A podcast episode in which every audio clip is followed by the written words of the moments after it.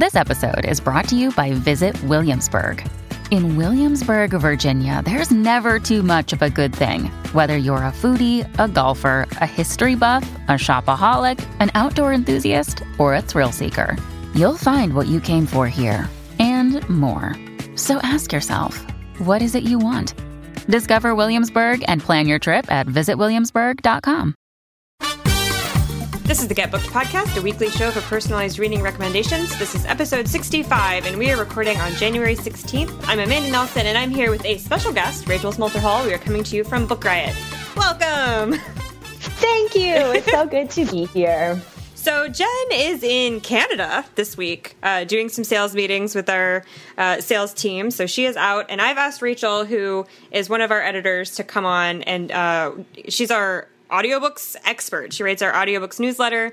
Um, and so she's going to do this episode with me, and every question is about audiobooks. So if you have yes. any sort of need for audiobook recommendations, this is the show for you, Jazz Hands. Um, this is especially exciting because I often sneak in audiobook suggestions from behind the scenes when there are audiobook questions on the podcast. So it's fun to be in front of the curtain today. All right. So if you are new to the show, uh, like I said, this is a reading recommendation. So, so if you have a reading recommendation request for yourself, your book club, a gift you want to give someone, uh, doesn't matter. You can send it to us. We'll answer it on the show. You can email those to us at getbooked at bookriot.com, or you can drop them in the show, uh, the form at the bottom of all the show notes on the site. Um, if your question is super time sensitive, please note it in the subject line or in the very first line of your request um, so we can get to it in time. We do email respond to some people if we don't think we're going to get to your question in time or if the question is already being answered on the show. Uh, we'll email you our um, responses so that you don't have to sit around and wait for us. And that is how it works. Okay. Um, so I'm going to read the first question and then we'll do our first sponsor, also me, and then we'll get right into our recommendations, probably also me. So I'm just going to keep talking, get used to my voice. Okay, the first question is from Kelly, who says, I am in need of some recommendations for my husband. His interest in reading is fairly new and has really taken off since I've introduced him to audiobooks.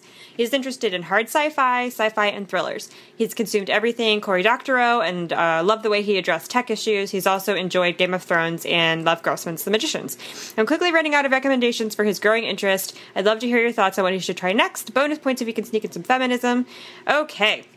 So before we get to that answer, we're going to do our first sponsor, uh, which is Penguin Books. The title is Once We Were Sisters, and this is by Sheila Kohler. And this is cool. This is a nonfiction uh, title. It's a literary memoir. We don't get a lot of nonfiction sponsors uh, for the show, I've just realized. Um, but this is kind of a heavy one. It's uh, when Sheila Kohler was 37, she got a call that her sister Maxine has has died. And what happened was Maxine's husband drove them off a deserted road, like a back road in Johannesburg, and killed her. Um, so she flies home immediately, uh, Sheila does, to find out what happened and kind of sort through her grief. And while she's there, she has to start dealing with the kind of lingering effects of their unusual childhood. Their their father died early. Their mother wasn't the best parent, um, so their childhood had some difficulties and a couple of sort of unusual elements. And so the book is really a tribute to the bond of sisterhood, and specifically the sisterhood, obviously, um, and about how that bond can change but never really break, even after or if, unfortunately, one of them passes away before the other. Um, so do check that out if you are into memoirs or nonfiction. That's Once We Were Sisters by Sheila Kohler from Penguin Books. Thank you for sponsoring the show. Okay, um, so since I'm talking, I'll just keep going. So, hard sci fi. Uh, my first pick for you is The Three Body Problem by Cixin Liu. It's translated by Ken Liu. Um, this is like the hardest of science fiction. Uh, almost every character in this book is a theoretical physicist, and it's just so much physics. Like, so I didn't understand some of it, but it doesn't take away um, from the story at all. So it starts in the Cultural Revolution, in China's Cultural Revolution. Uh, you meet one of the main characters who is witnessing her father uh, be like executed and then she gets taken off to a work camp for re-education and ends up through a series of events working on this like secret military project um, that you discover is about sending signals into space to try and establish contact with other life forms out there. And then you bounce forward to the modern day, and you're with another theoretical physicist um, who is kind of caught up in this strange situation where scientists are committing suicide oddly like people that he knows so the cops have brought him in and they want to send him undercover the only thing that they can um, like connect all these scientists scientists who have died together with is that they were all playing this game online called the three body problem so they ask him to like go undercover into this game and try and figure out what is driving these um, scientists uh, to their deaths and so he goes into this game which is about a civilization that has three suns and how that affects their um, ability to survive or not. And so you have to like play this game and you have to be super brilliant to play the game and it's just all really complicated. And then there are aliens. So I'm making it sound like well because it is. It's both hard science fiction but it's also a mystery like where did this game come from and what's behind it and how does this at all connect to this character we met at the beginning um, and her secret government project to find aliens. Uh, and it's actually the first book in a trilogy. So if he likes it, you can continue. So that's The Three Body Problem by Cixin Liu. All right, Rachel, you are up. All right, fabulous. Um, mine is also hard sci fi with a military twist. I wonder how many sci fi books fall under that umbrella, but probably not because it's an amazing premise. Um, so, my first pick for you is Sleeping Giants by Sylvain Neuvel. Uh, and full disclaimer, I am not quite done with this book, but I'm loving every second of it. I'm listening to it on audio, um, and I'm completely engrossed. So, the basic premise is there's a little girl who falls into a hole while she's out riding her bicycle in the middle of nowhere in uh, North Dakota, maybe. Um, so anyway, she when she's in the hole, she sees the palm of a giant metal hand that's surrounded by these glowing carvings. And then the book kind of cuts out to 17 years later. That girl is now a grown woman and a physicist um, who is set on unraveling the secret of the hand once and for all. And she's got this cool team of people working with her um, to solve it with science and they're getting closer to the answers but there's a dilemma and a twist um, as they get closer to discovering the truth um, of what this giant metal hand is all about um, they don't know if the answers will lead to lasting peace or mass destruction. Um, so the audio of this is so superb. Um, the book is written in an interview format with like lots of case files, and each chapter is set up um, uh, by telling you which case file you're now reading or listening to. Um, so I have heard that that format can wear thin in print, but on audio it works so well. It's like listening to an extended TV drama. Um, there's a full cast of voice actors. They're all perfectly casted.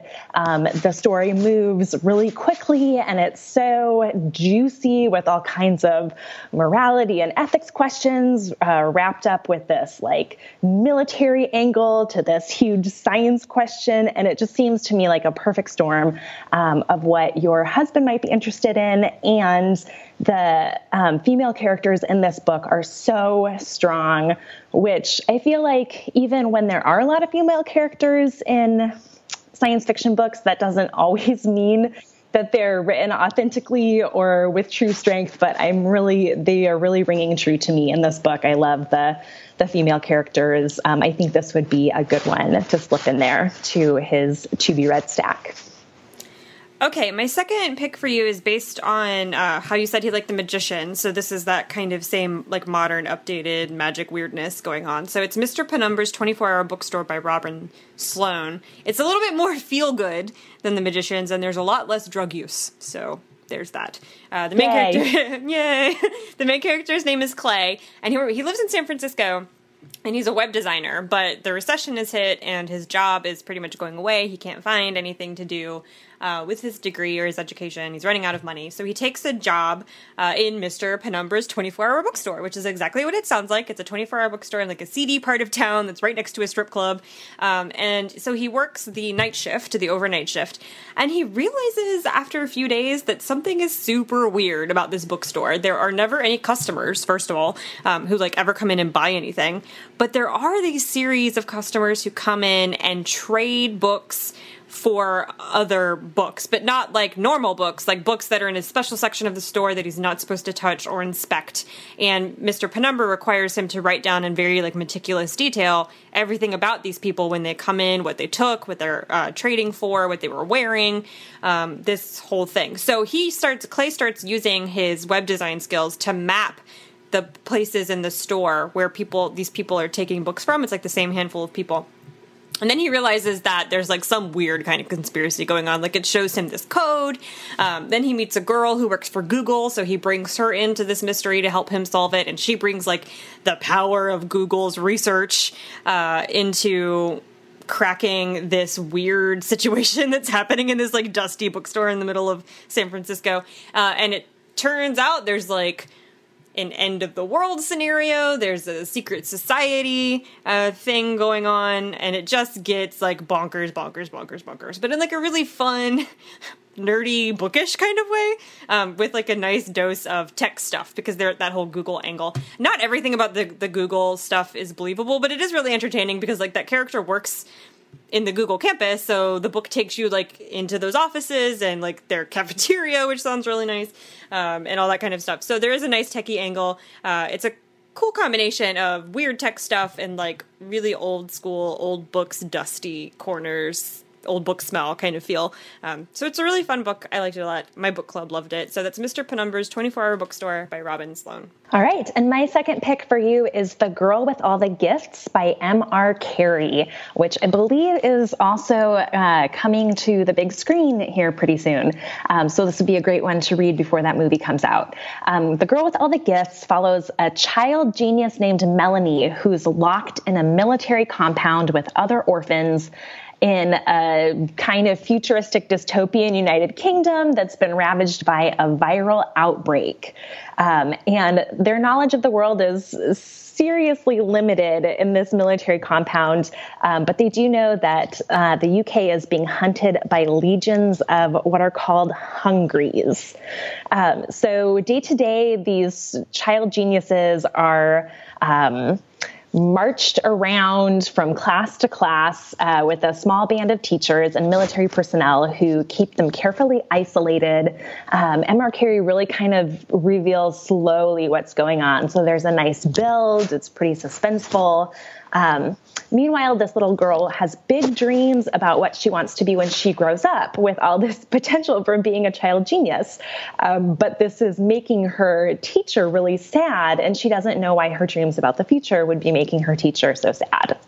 Um, so this is again grapples with some really um, juicy ethics questions. Uh, there's a lot of creepy, sciency stuff going on that's revealed slowly, um, and the the lady characters are really rad again with the really strong rad lady characters so um, this again would be a good one to slip into the stack um, some Rita likes. Uh, if I don't know if he's ever read any Justin Cronin or Neil Gaiman, um, but it kind of hits that same spot that those authors are hitting.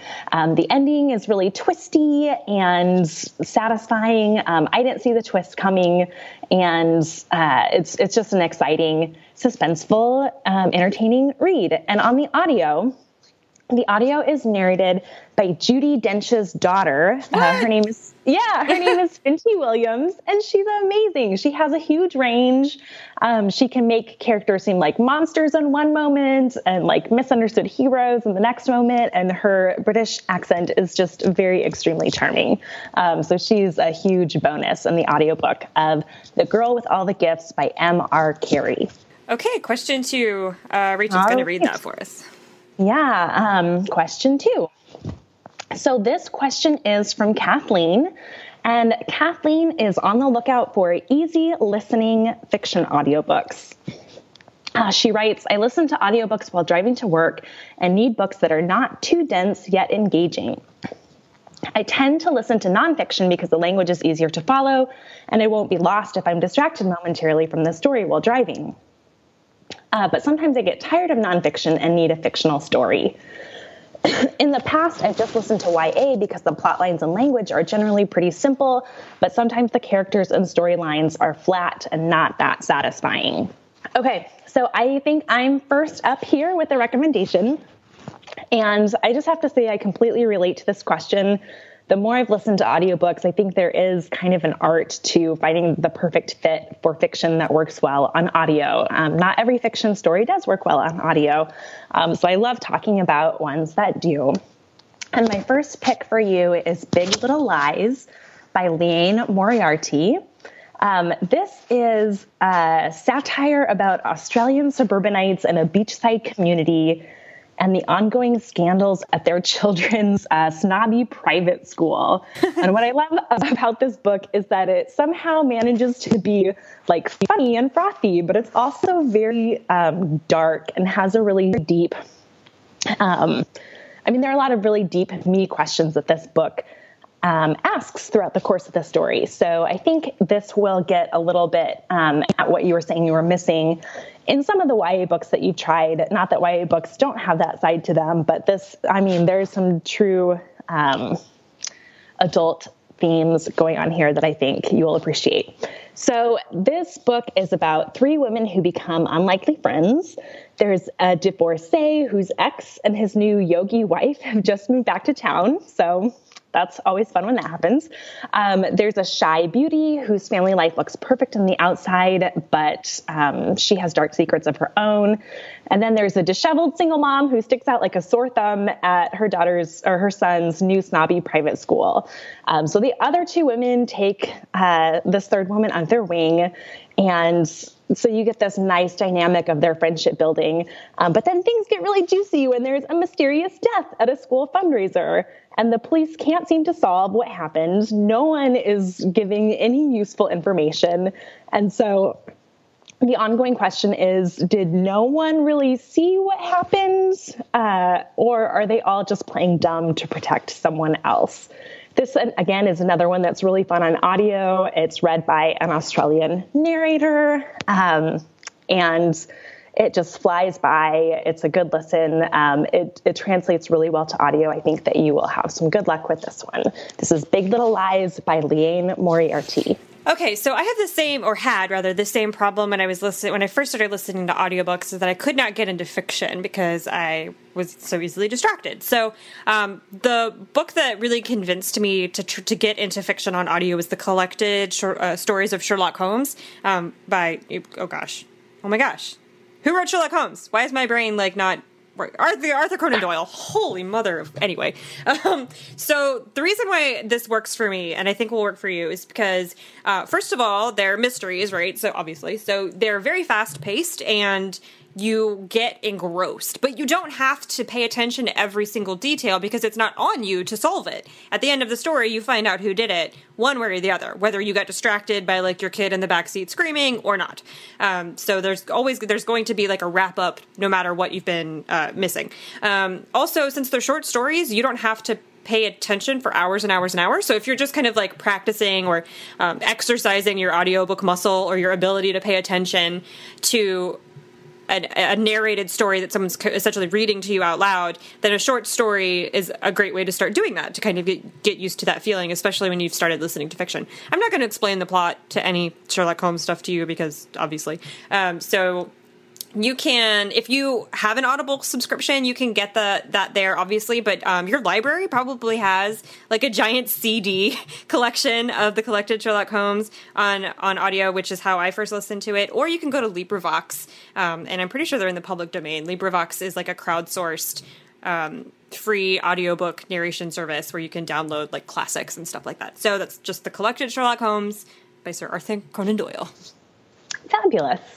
Um, my second pick for you is Crazy Rich Asians by Kevin Kwan, which is one of my favorite audiobooks of all time. Um, it's this gossipy, hilarious novel about Singapore's most rich and famous. And at the heart of this book um, are Rachel and Nick. They are both young academics who live in New York. They've been dating for a couple years, and things are getting kind of serious. Um, but they still haven't met each other's families yet. So they decide to take a romantic trip to Singapore, where Nick is going to be the best man in his friend's wedding. So this is the first time Rachel's going to meet Nick's family, um, about whom she knows next to nothing. So you can imagine the stakes are pretty high. However, there's a catch.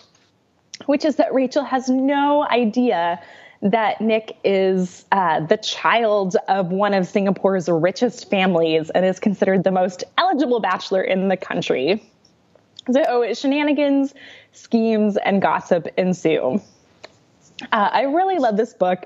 To me, it's like Edith Wharton meets Gossip Girl set in Ooh, Singapore. What a pitch! A, yeah, with a dash of Emily Gilmore in there. Um, I don't know. It's completely funny and original and to me, it has this quality that I've come to think of as a strong narrative voice. Um, it's just, it's like you're listening to someone talk to you. It doesn't get caught up on any of that really beautiful, flowery literary language that is often appealing on the page. But on audio, I don't think that works really well.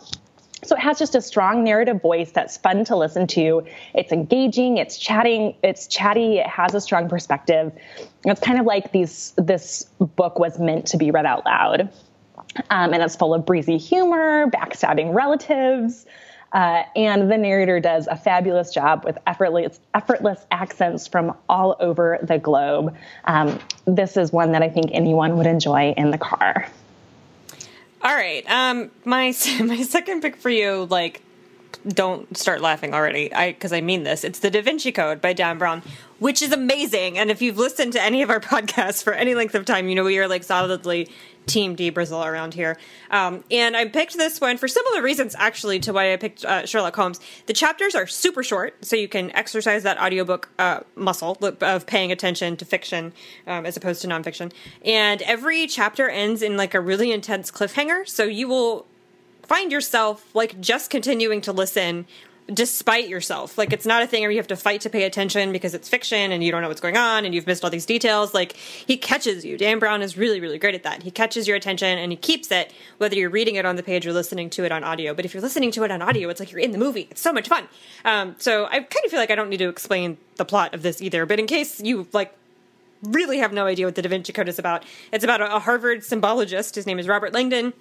It's kind of this like dorky, awkward, prof- professorial type guy. He gets a phone call in the middle of the night that one of his friends, who is the curator at the Louvre, has been murdered, and his body is like covered in all these weird symbols. And he's left this note. Um, no, it's not a note. He uh, Robert Langdon was like the last person in his appointment book or something like that. So the cops call him in to try to decipher all these clues, and then he gets paired up with um, a French cryptologist named Sophie, who is also the victim's granddaughter, to like comb through all these riddles, and then it sends them off on this like wild goose chase of solving puzzles, and it's a uh, kind of like a what's that thing where you solve a puzzle after a puzzle and it leads you to a new thing?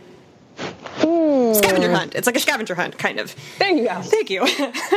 I'll find it. And then there's a, like lots of dashes of secret societies and weird stuff going on with like religion and maybe Jesus as a child. I don't know. There's like weird religious conspiracy theories um, going all the way back to like Sir Isaac Newton, and before that to um, to the the Knights Templar and all that kind of stuff. All all of those strange religious conspiracies that you've heard about or that like the history channel runs questionable documentaries about all wrapped up in this really fast-paced kind of mystery thriller that's just a lot of fun.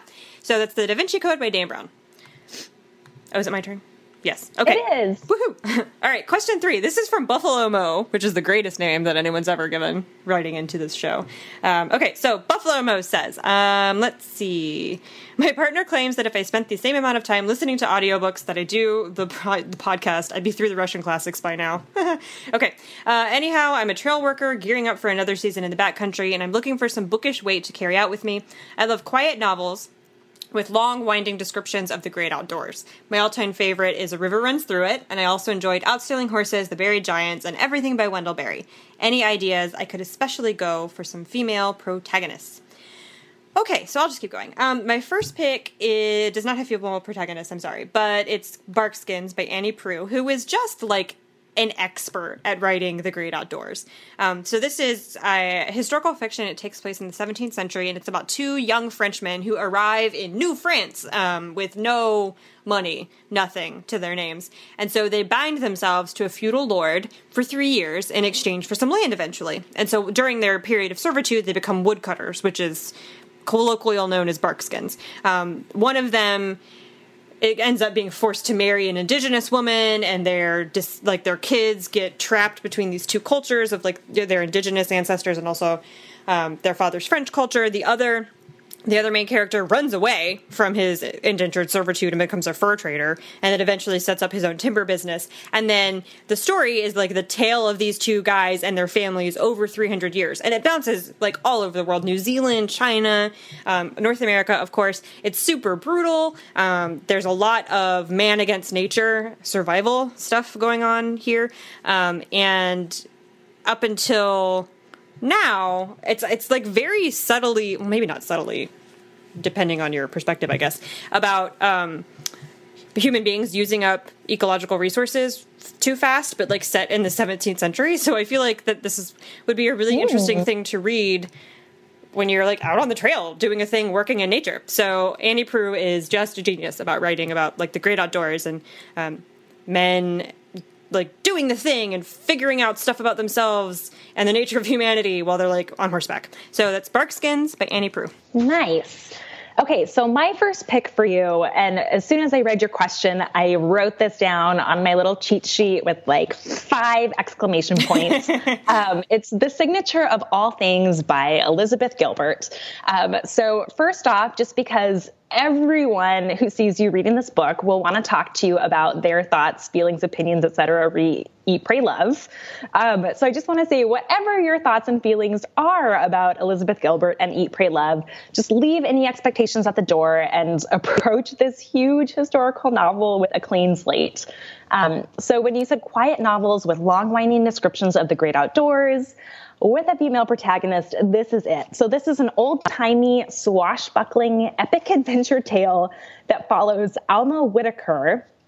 She is a girl born to a self made botanical entrepreneur during the Age of Enlightenment.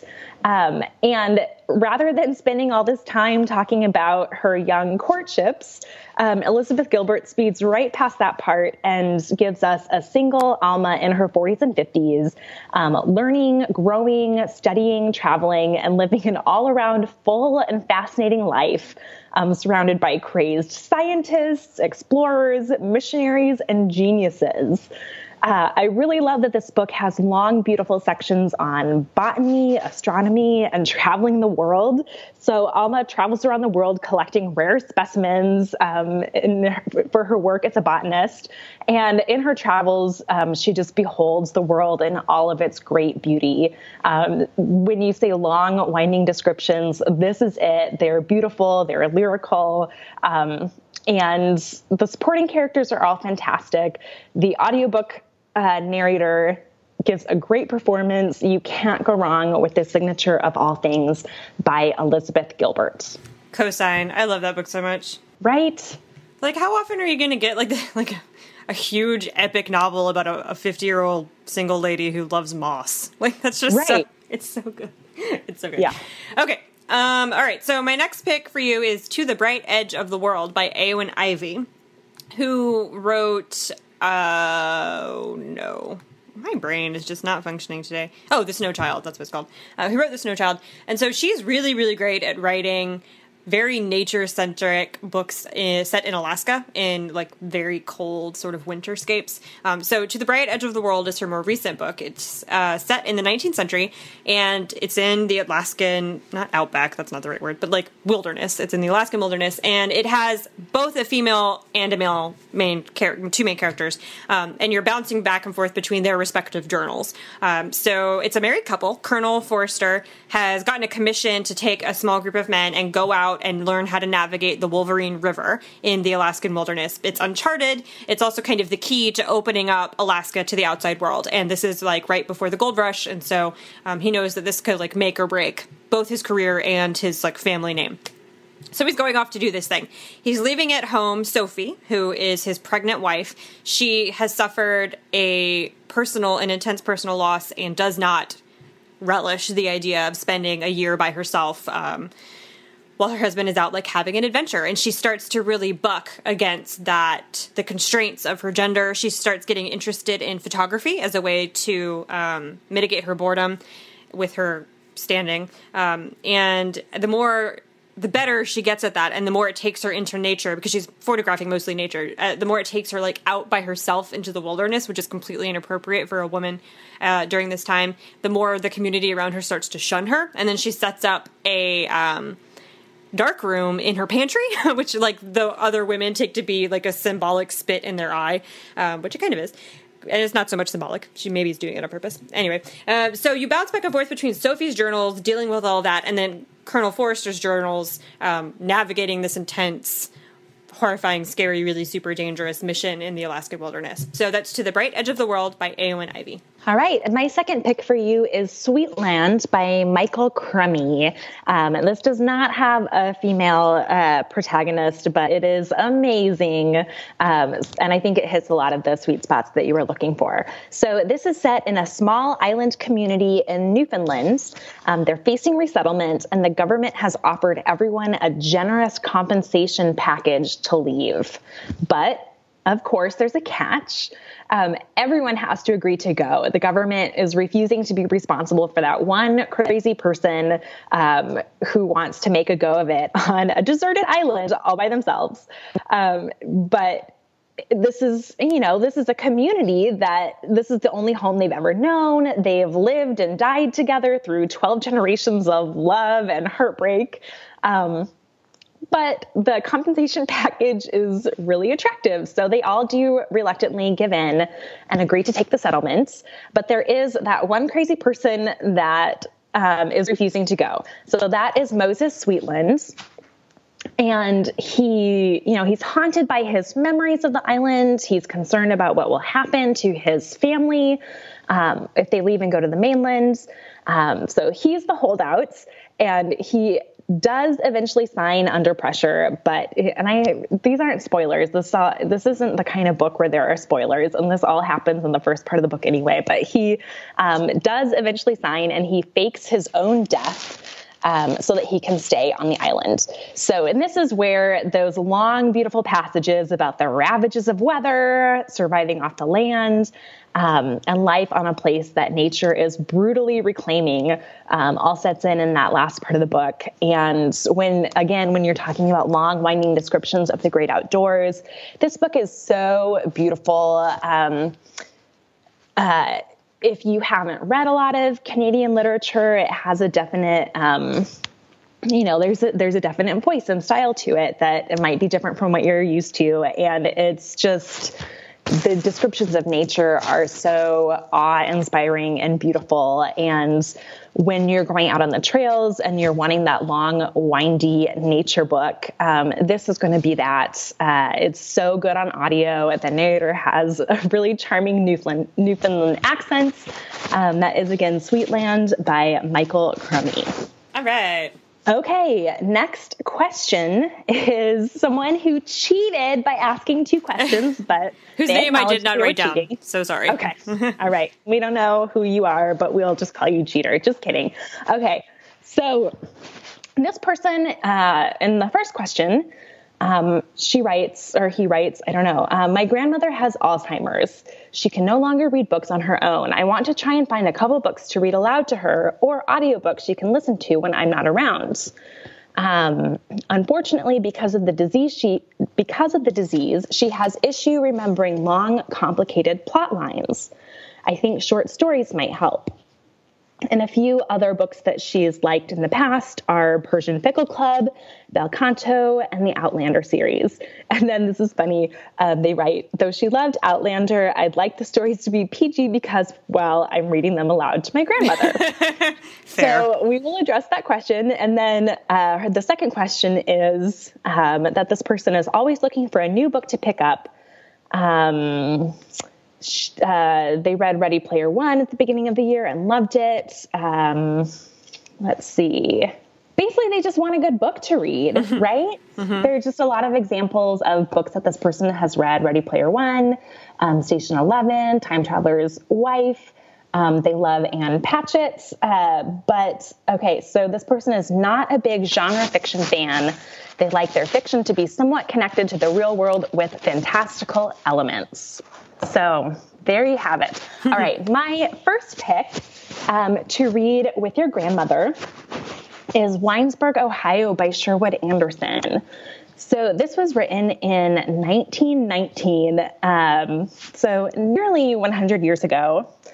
Uh, and it's considered a masterpiece of short stories concerning life in a small town at the end of the 19th century.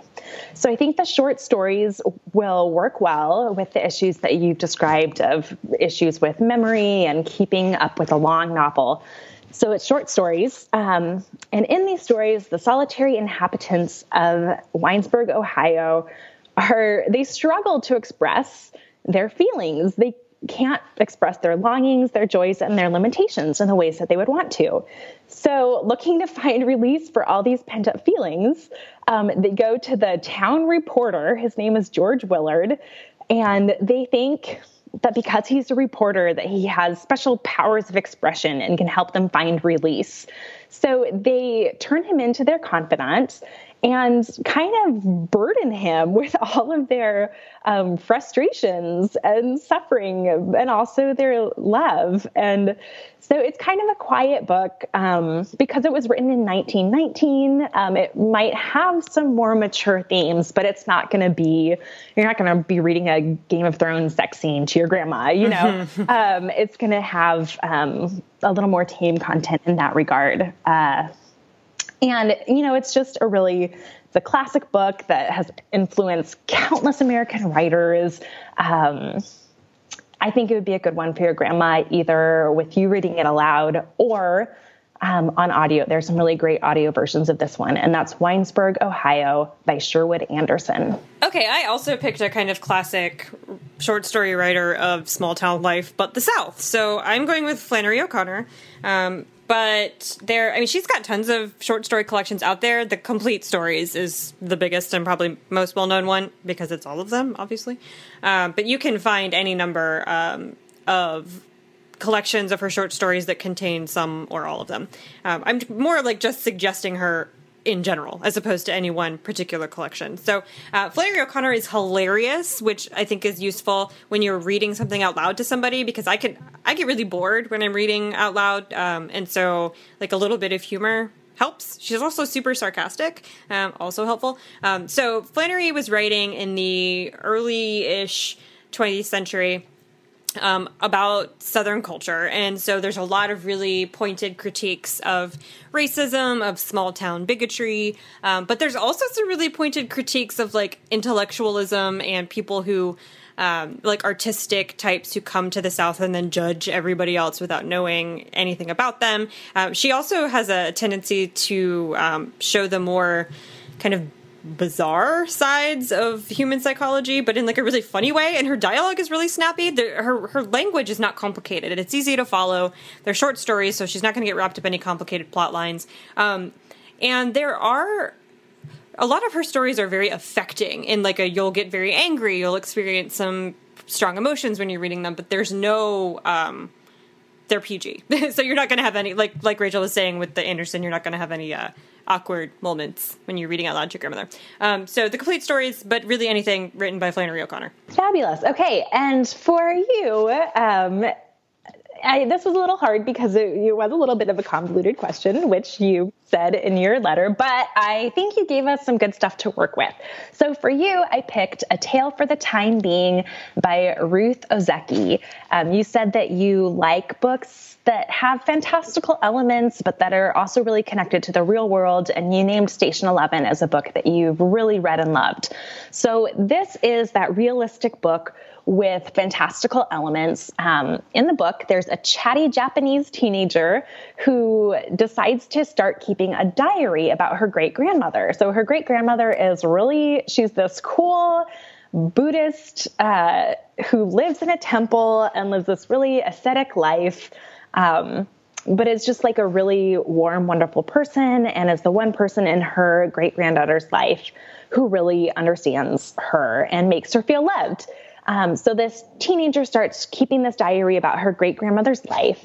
Um, but through a weird course of events, um, she loses the diary and it floats across the ocean in a plastic bag to wash up on the coastline of British Columbia. And there it's discovered by a writer named Ruth, mm-hmm. who becomes totally obsessed with this great grandmother's life and, and the life of this teenage great granddaughter who's writing about it. So um, it starts out as this wacky and charming story, but it totally dives off the cliff. Um, it gets really dark and difficult with big existential questions about war, disaster, and suffering. So it's going to hit those same notes that you get in Station 11, which has like this cheerful band of like Shakespearean actors in a post apocalyptic world, but then like has those dark aspects too. Um, and there's just also so much good stuff about Pacific Northwest island life and the beauty and cruelty of nature there on the island. Um, this, I mean, this is a book that I would recommend to literally anyone. It's just amazing. Um, but because you like those real world stories with fantastical elements, I especially think that you would love A Tale for the Time Being by Ruth Ozeki. Okay, so I latched on to your statement about how you like fiction to be connected to the real world with fantastical elements. And so I went with uh, Labyrinth Lost by Zoraida Cordova for this one. It is YA, um, and it's about Alex who lives in Brooklyn with her mother and her sisters, her two sisters, and her family. Um, is a family of brujas. They are witches. And the magic in this um, family is very, it's like very gritty, but also very natural. Like it's just their culture, it's how they grew up. Um, it's kind of all that she knows, but she doesn't want it. It turns out she's super, super powerful, but doesn't want it because she thinks that um, magic is what drove her father away. She wants to kind of just live like a normal life um, and not have to deal with. Um, being what she considers kind of weird um, or putting people that she loves in danger. She just doesn't want it. So her death day celebration comes, which is a day um, where they summon the spirits of their ancestors to bless this new Bruja and like direct her powers towards a certain um, not direction, but like give her powers like some sor- source of energy, basically the spirits of her ancestors. And so when she's at this celebration, she performs a spell to get rid of her powers instead. So she's using this uh, ceremony as like a way to maybe get rid of the stuff she doesn't want. So it backfires. Her whole family disappears into thin air. Um, and so she goes on this quest to save them. She takes with her uh, a boy that she just met named Nova, who's a brujo, but she doesn't trust him. Um, she doesn't know him, first of all. And so um, she, he, she pays him to like escort her into the other realms so she can save her family. Um, also, her best friend, whose name I can't remember, but she's really funny. Um, I don't remember her name. Anyway, her best friend like accidentally stumbles into this other realm also after her like searching for alex. So she's got the the two of them with her as she goes on this quest to figure out who she is what she wants and to save not just her family her living family but also like everyone she knows who came to her party and the spirits of all of her ancestors. Um, so it's this big like epic lord of the rings style quest but with like a really sassy girl from brooklyn in modern day which is really nice. It's very rooted in real life of a teenager, but it does have all of these super cool magic elements. Um, and I liked that the magic in this world isn't um, it isn't Lord of the Ringsy. It's not like based on European concepts of what magic is supposed to look like. So that's Labyrinth Lost by Zoraida Cordova. Okay. Um, is that it? Yeah. Oh, okay. So we're going to do our second sponsor before we go on to our fifth question. So our second sponsor is quite appropriate. It's Penguin Random House Audio. Perfect. And, and so for the new year, they are focusing on books about self care and self improvement or self help, however you want to put it, books about improving your life. So they have inspiring audiobooks for pretty much every aspect of your life that you're trying to fix, not fix, but like improve or work on in the new year. So if you were taking a more spiritual track, um, they have options for that. They have "You Are the Universe," Deepak Chopra's book. They have "On Living" by Carrie Ke- uh, Kerry Egan. Um, or if you are just trying to improve, like your health and fitness kind of stuff. They've got books about like the case against sugar, which I've read and it was really interesting. That's by Gary Taubes. Um, they have Smarter, Faster, Better by Charles Duhigg, which is an interesting book about the power of productivity and how um, people make themselves smarter, faster, better, basically. Like Charles Duhigg wrote The Power of Habit, which is another really helpful one um, about how habits are formed. And so Smarter, Faster, Better kind of builds on that. Um, so no matter what you're trying to improve in your life in the new year, there is a book for you. So you can go to penguinrandomhouseaudio.com slash self care, for listening suggestions, uh, and you know, live a more balanced life in 2017, which we I feel like we all need a little bit of Zen mm. this year. So go check that out. Um, okay, so thank you for sponsoring the show, and we're going to move on to question five. Um, question five is from Scarlett, and she says, My mom used to read a fair amount when she was younger, but fell out of the habit. She had eye surgery that hurt instead of help. So now reading gives her a headache and is very uncomfortable. If she would give them a chance, I think she might like audiobooks. Um, I only listen to nonfiction audiobooks, which is not something my mom is interested in, so I don't know of any good books to recommend. She loves Stephen King. Um, excuse me, she once mentioned that she used to like Danielle Steel. Her favorite book of all time is Gone with the Wind, so I thought a book about the South might be nice. She likes the Southern Belle thing, hence my name, and also loves Midnight in the Garden of Good and Evil. Okay, so my first pick for you is maybe a little on the nose, but I had to recommend it. It's Scarlett by Alexandra Ripley, which is the sequel to Gone with the Wind. Obviously not written by Margaret Mitchell because Margaret Mitchell was dead and this came out in the 90s and it is so soapy like if your mom likes danielle steel i feel like the, this book will be so perfect because it is it's so like i don't know it's like a soap opera-ish set in like the gone with the wind world except it doesn't all take place in the south in this book um, you know if you remember at the end of gone with the wind i'm, I'm about to spoil gone with the wind for any of you who are worried about that um, rhett butler goes off into the sunset and leaves Scarlett to her own devices because she's a horrible human being and he's tired of it. So this picks up like pretty much right there. Like I'm pretty sure the opening chapter of Scarlett is Scarlett O'Hara is sitting on the stairs of their house in Atlanta while Rhett is storming off. Um, and so then it follows like Rhett, I think, leaves and goes back to Ireland, and Scarlett goes to Ireland to kind of reconnect with her family on her father's side and also to like get Rhett back. And this is the whole point of the book is she is off to get Rhett back. And it's like I hate that. I don't know if like I don't mean this bad, but it's super trashy. Like and I don't mean that in a bad way. It's like entertaining and melodramatic and just over the top, which fits because Scarlett O'Hara is melodramatic and over the top. And I feel like it's kind of a must read for anybody who's like a really big Gone with the Wind fan, which you must be if you named your child Scarlett. I, my son's name is Rhett, so like I totally get it. Um, and it's it's not a great book, but it's like great. It's like so bad that it's good, if that makes sense. Like how pugs are so ugly that they're cute. like you just it's like delicious and awful and totally weird and I just love it. I just love it so much. So that's Scarlett by Alexandra Ripley. That's amazing. That sounds like the perfect mashup of Gone with the Wind meets Danielle Steel. Like yes. if Danielle Steel wrote Gone with the Wind, yeah. I am sold. Like That's if you amazing. turn up the pulpiness to like max, this is what right. you get. Nice. I love it. Okay. I too loved this question because it kind of blew my mind when I was trying to think what to recommend to someone who lists as their major like favorite books Stephen King, Danielle Steel, and Gone with the Wind. But it kind of all makes sense. Um, so my first pick uh, for her is Queen Sugar by Natalie Baszile, which is coming to TV soon and looks like really sexy and awesome. So, this book is about uh, a woman and her 11 year old daughter who they've been living in LA for years, but then um, her dad dies and mysteriously leaves her an 800 acre sugarcane plantation in rural Louisiana. So what do you do? Just like inherit an 800 acres sugarcane plantation. Um, she decides to go. Um, she recognizes it as a chance to start over. Um, so she takes her 11 year old daughter with her, and they arrive just in time for growing season, ready to go. Um, so the hard reality is, though, that no amount of planning could prepare her for the hard reality of being a single uh, black woman with her own cane farm in Louisiana, which um, as her grandmother tells her, is like a white man's game. So, she, but she dives in. She's a strong woman taking over this family plantation, and she's determined um, to get it right. So, the sweltering summer unfolds.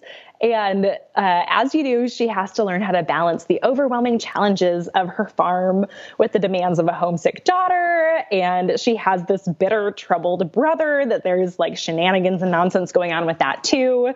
Um, that's kind of soapy and trashy and great. Um, and then there's also a budding romance that she's sure will mean nothing but trouble. So I think this book is a good fit because there's, you know, it's a strong woman taking over the family plantation. There's definitely that Southern Belle aspect to that. There's lots of smooching.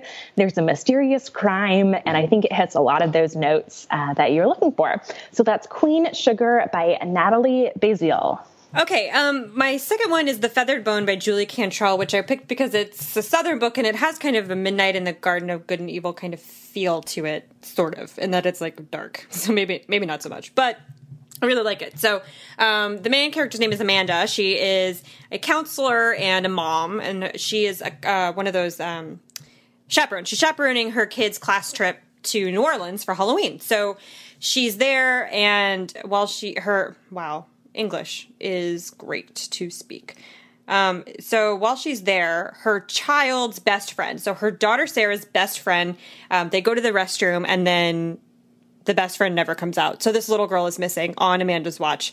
Um, and then she has to deal with her guilt. And so there's that frantic, this happens in the very beginning, and then there's that frantic searching for her, for the little girl who's gone missing. Um, and then it keeps going on, and then it keeps going on, and then it keeps going on. And then it's been a few years. And then uh, Amanda is trying to keep her daughter, who blames herself, um, from like hurting herself, from keeping the guilt and the depression from ruining her life. Her husband is verbally abusive um, and she's trying to keep him happy and keep her family together, all while they're continuing to search for the little girl who's gone. And then Hurricane Katrina comes, and they're hoping that this will flush the people out who have this little girl. Um, but then it doesn't. So it's like, what do you do when you have when you feel so responsible for something tragic, like the worst thing that can happen to a parent?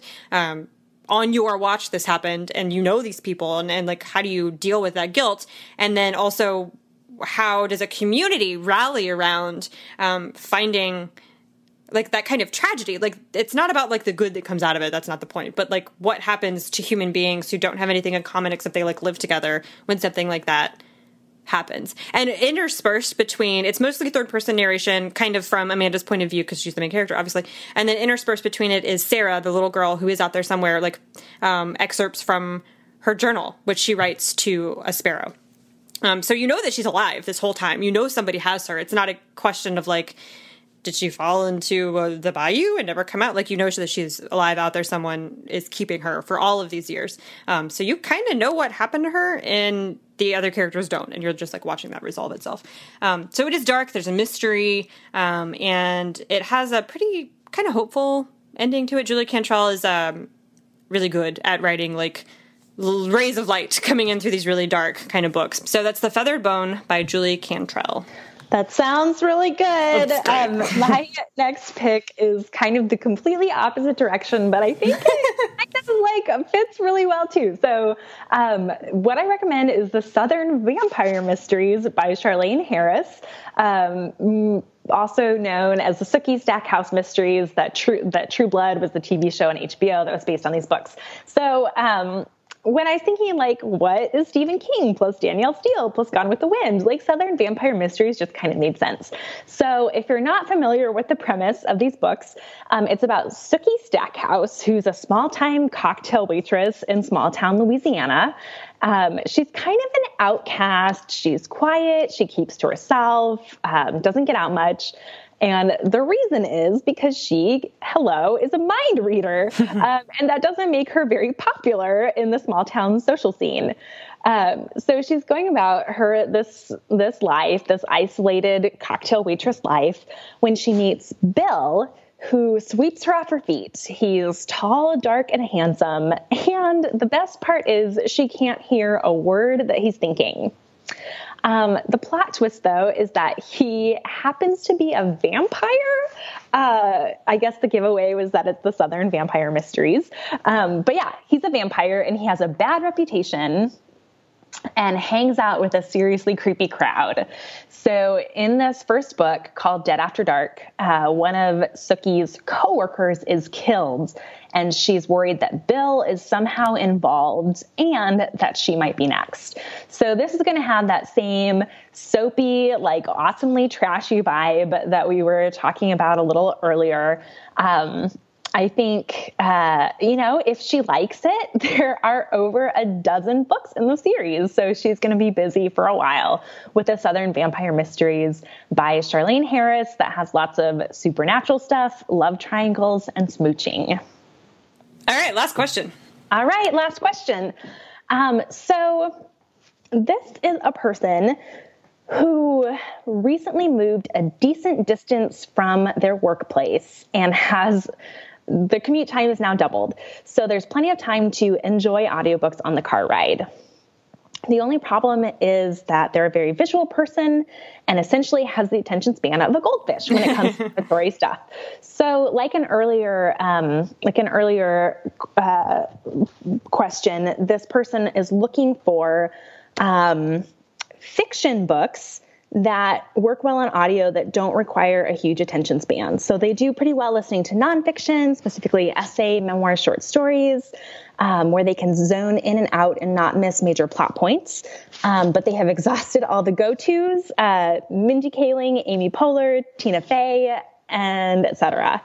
Um, and they also love David Sedaris. So this person is looking for um, some fiction to mix it up with. They think they know what it like what they like when it comes to nonfiction, but the fiction department is where they really struggle.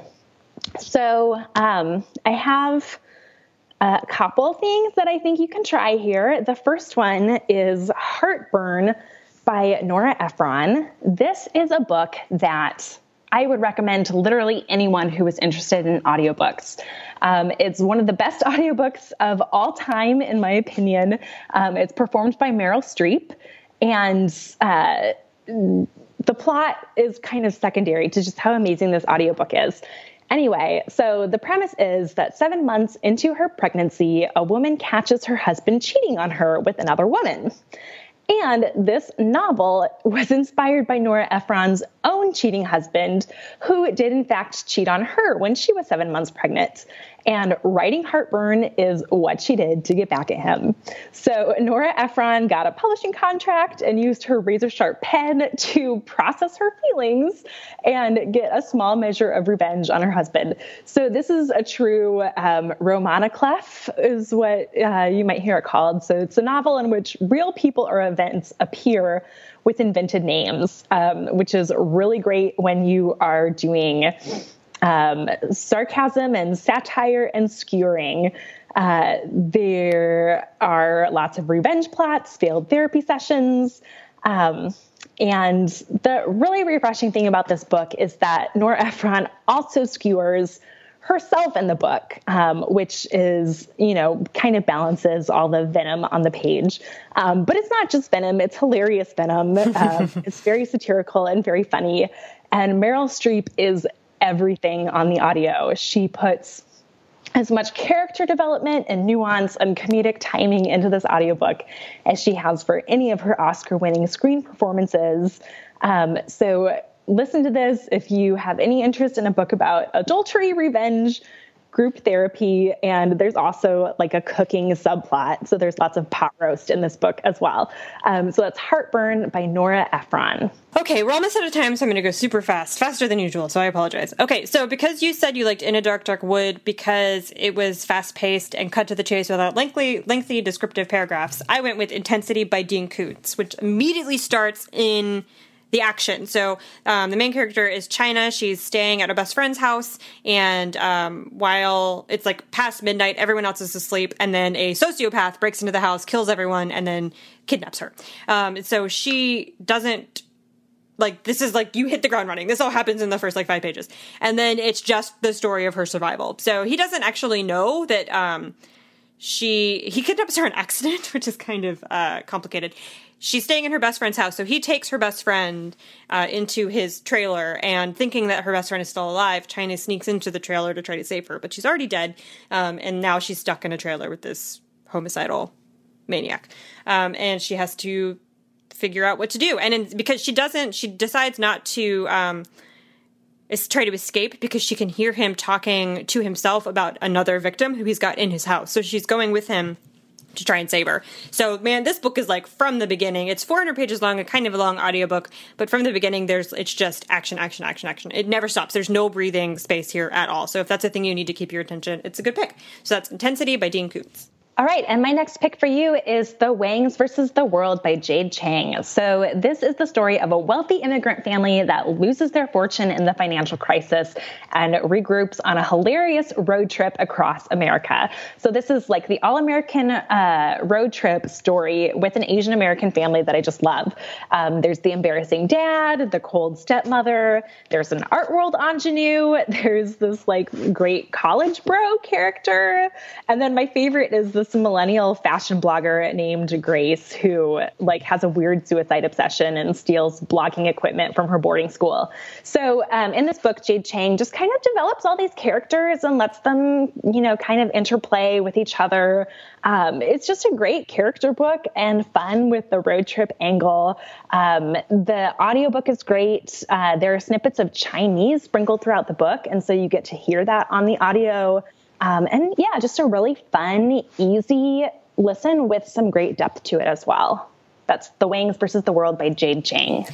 Okay, my last recommendation is Sphere by Michael Crichton, which is not quite a classic because it's not really old enough, but I just love it so much. Michael Crichton is the best. Um, so, Sphere is a sci-fi action thriller um, wherein the main character Norman, who is a, he like specializes in um, dealing with the psychological trauma of people who have survived plane crashes. So he gets picked up by the Navy and taken out into the middle of the South Pacific under with the story that they've given him is that there's been a plane crash, so they need his help. But then he gets out there and there is no plane. It's a spaceship that has crashed into the ocean and it and based on like the soil analysis of the not soil but like the detritus you know around the craft they think that it's been there for at least 300 years. But it's also communicating with like there's something in it uh, that's communicating with people. So a team of scientists goes down to the bottom of the ocean to figure out where this thing came from try to talk to the thing that's inside it, maybe figure out if it's from Earth, because there's a theory that it's not a spacecraft, it's actually a time travel craft.